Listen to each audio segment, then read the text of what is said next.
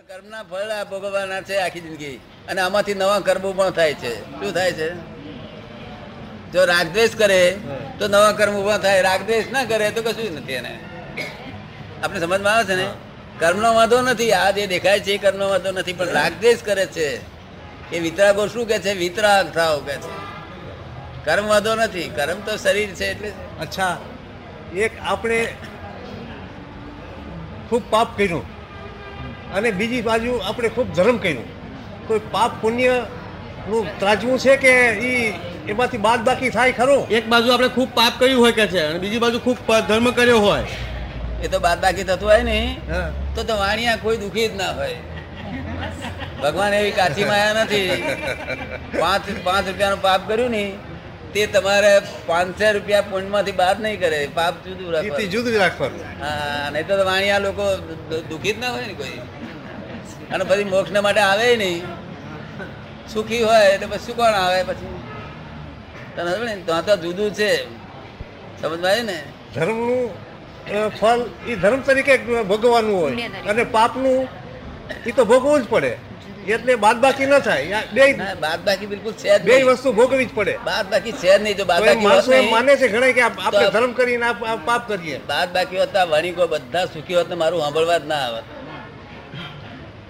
કોણ આવે સાંભળવા?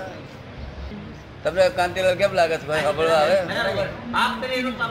આ ડાક્ટરની પાસે કોણ જાય? કઈ કઈ દુઃખ થાય ડાક્ટર પાસે જાય ને દુઃખ ના થાય ડાક્ટર પાસે કોણ જાય. પ્રશ્ન હું કરું છું. આ તો એક ખાલી મારો પ્રશ્ન છે પણ એ ખોટી વાત છે. નહીં, હું પોતે સમજુ છું કે ખોટું છે. બરોબર છે. ખોટું છે. ખોટું જ છે. એવું છે ને? ભોગવવું જ પડે છે આપણે.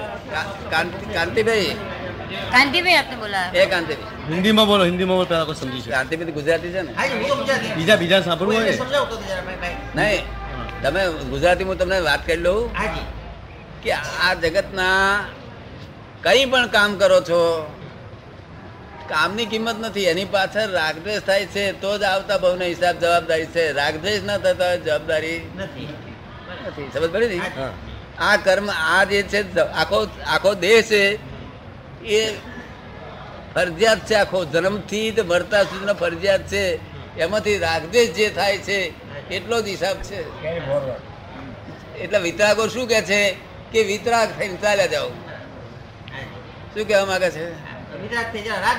અમને- અમને તમે ગારો ભણો તો અમને છે તે જાણીએ કે તમે અંબાલાલ પટેલને ગાળો પડશો પૂતગલને તમે ગાળો પડશો. તો તમે આત્મા જાણી શકો ને ઓળખી શકો ને એટલી જ ગાળો પડો. આપ સમજો ને? એટલે અમે સ્વીકારીએ નહીં. અમારે પોતાના હોય ને અમને અડે નહીં પછી શું? તમે સમજ પડી ને? એટલે અમે વિતરાગ જ રહીએ એમ પર દેશ ના થાય એટલે બસ થઈ રહ્યું. ત્યાં ખલાસ થઈ ગયું. એક અવતારી બે અવતારી થઈને ખલાસ થઈ જાય. સમજ પડી ને? એટલે આમાં બીજું કશું છે નહીં. વિતરાગો એટલું જ કહેવા માંગે છે કે કર્મ નડતા નથી. તમારું અજ્ઞાનતા નડે છે. શું કહે છે? કર્મ કેમ નડતા નથી સાહેબ? કર્મ કર્મ તો થયા જ કરવાનો. અજ્ઞાન છે તો સુધી કર્મ થયા જ કરવાનો. સમજો ને? અજ્ઞાનતા જાય એટલે કર્મ બંધ થઈ જાય. રાગદ્વેષ બંધ થયા કે કર્મ બંધ? દેહ સહજ નહીં થાય ત્યાં સુધી આત્મા સહજ પ્રાપ્ત નહીં થાય. તો દેહ ક્યારે સહજ થાય? સહજ એટલે શું? એ જ પૂછ્યું છે. ના તમે લખ્યું છે ને પોતે જ? આ આપતવાણીમાંથી મેં લખેલું છે. આપતાવાણીમાં લખેલું છે? હા, આપતાવાણી વાક્ય છે. ઓહો. હમ. દેહ સહજ એટલે સ્વાભાવિક. સ્વાભાવિક. જેમાં આપણી દખલ ના હોય એમાં. અહંકારની દખલ ના હોય એમનો દેહ સહજ સ્વભાવ કહેવાય.